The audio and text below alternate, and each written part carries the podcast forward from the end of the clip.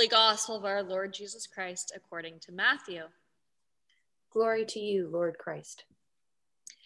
In the time of King Herod, after Jesus was born in Bethlehem of Judea, wise men from the east came to Jerusalem asking, Where is the child who's been born King of the Jews? For we observed his star at its rising and have come to pay him homage. When King Herod heard this, he was frightened, and all Jerusalem with him. And calling together all the chief priests and scribes of the people, he inquired of them where the Messiah was to be born.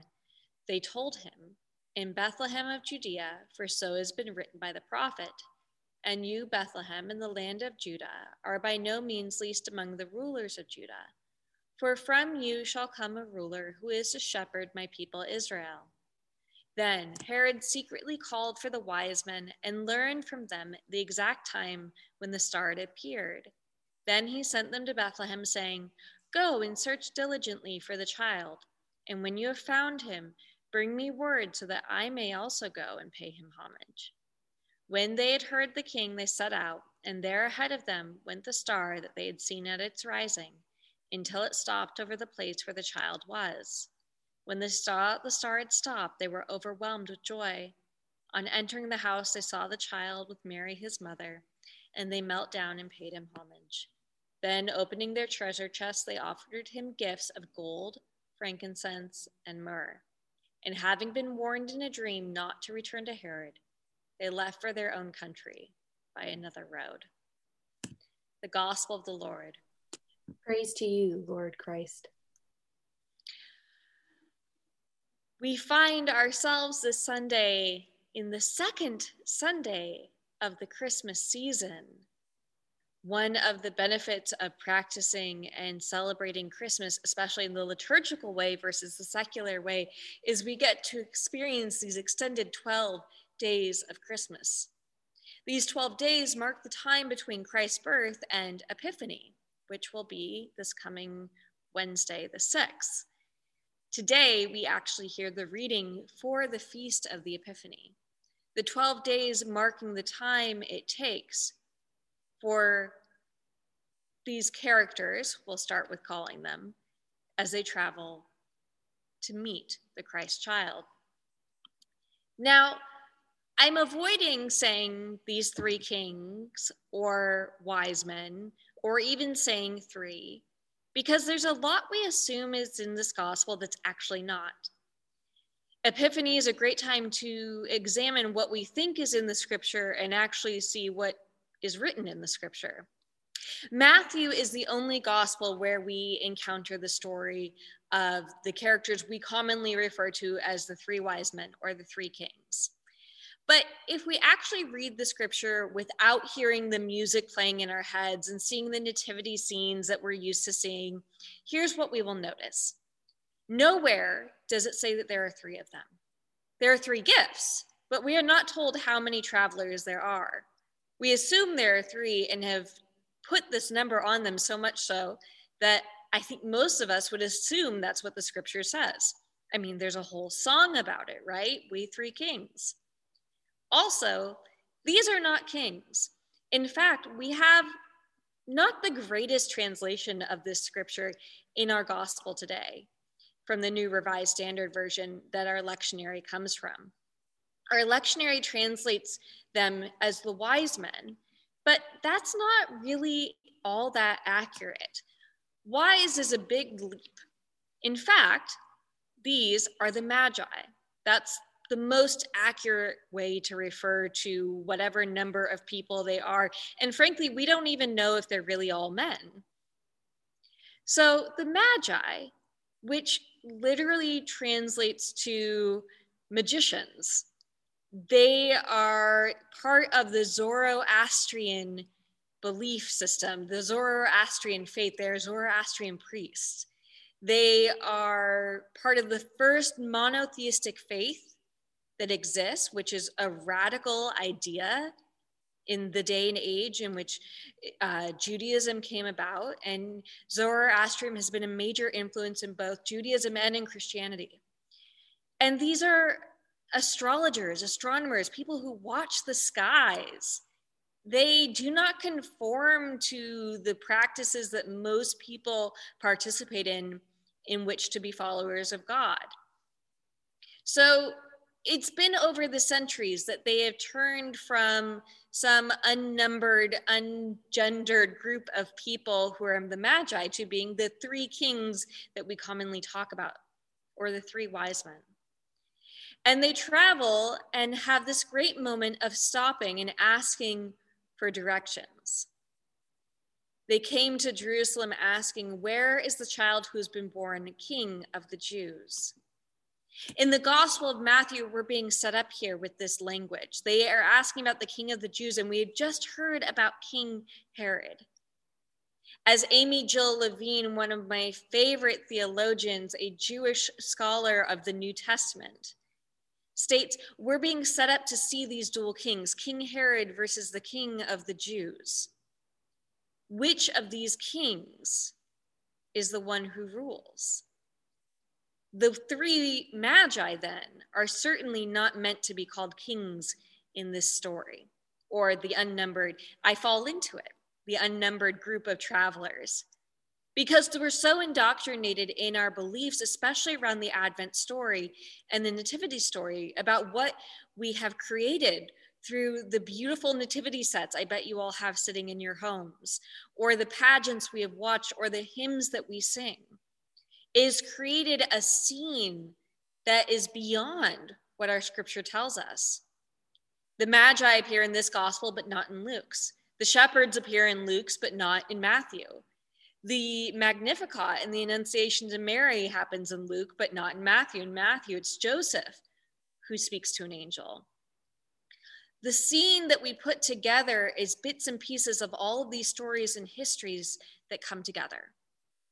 They come together on the feast day, which we are looking forward to and in many ways celebrating today, which is Epiphany, where the Magi, whoever they are, follow a star to find Jesus. Now, we sent you all these packets, or I say we, and I mean Katya and Julene, because they're the, the hard workers of our team. I have not opened mine yet. I'll say, Katya and Julene, this would have been a great moment to really uh, mess with me. And we'll see what star words. So I invite you to open your packet if you have them. For as the Magi followed a star to Jesus, I am inviting you all to follow a star this year.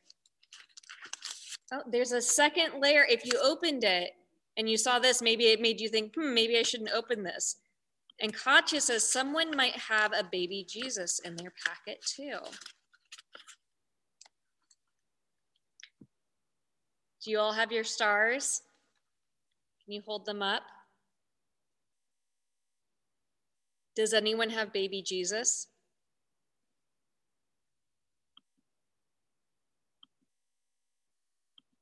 I don't see anyone waving us down saying they have baby Jesus. We'll find baby Jesus eventually. Mary, Mary has been has baby Jesus. Mary Craft has baby Jesus.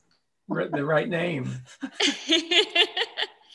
the traditions around Epiphany are so much more fun celebrated in person, but we're bringing some of that practice to us here today.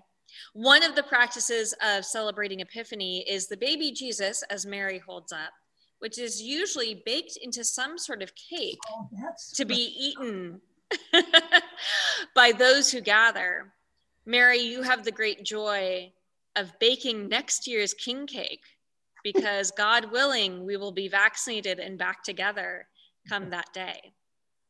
You know that's interesting because I've uh, I have never done that. It's always been Marilyn O'Neill and Bobby Morris and other people have make baked that cake the tradition moves along then. I will. I've always hosted it or hosted it for many, many years. We called it the Epiphany Party. And today we get to have our virtual Epiphany Party, sharing our words and living into, pardon me while I take off my AirPods, which are just not wanting to stay in this morning. Can you all hear me okay? Yes. What I love about the story of the Magi and why I love doing star words and sending these out, which normally we would have in a basket to pass around the sanctuary for you to each pull and take one blindly, is to live into the mystery and the wonder of the following of this star. Now, there have been many attempts to explain exactly what this star is. There have been descriptions of comets, of planets coming close together, such as the event we had a few weeks ago that none of us saw because I'm pretty sure it was cloudy and rainy and perhaps even snowing that night. For all the attempts to give an explanation to what it was, the story we're given defies explanation. The star is not meant to be the literal star out in space that the Magi used to find Jesus. That's not how these particular stars work to travel and move over this one house. Instead, this star is a metaphor for the divine being, for the incarnation of God leading and drawing the Magi to find the King of the Jews. So, too, we are invited to be led without much direction sometimes.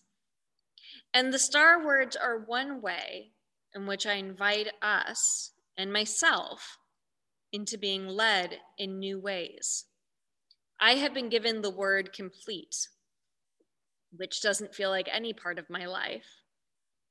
Each of us has a word.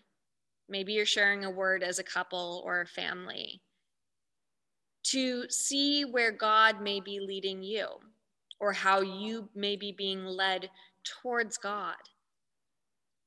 The Magi are these wondrous characters. They defy description because there's very little we actually know about them. And yet they become these characters we want to know more about, so much so that we have given them throughout the history of Christianity names and identities and personalities and characters and numbered them and put them in our manger scenes.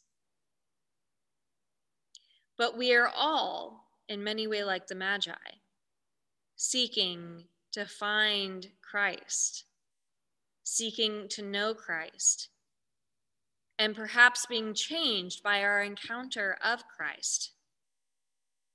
I wonder how the Magi were changed as they encountered Mary and Jesus.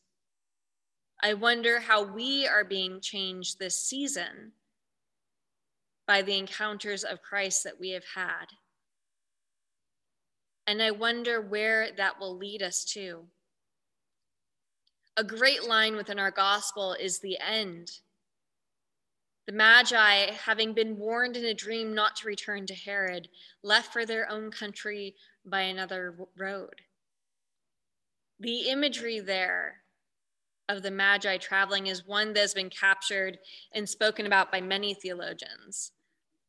Again, Amy Jill Levine talks about how once you've encountered Christ, you cannot go back the same way that you were going before.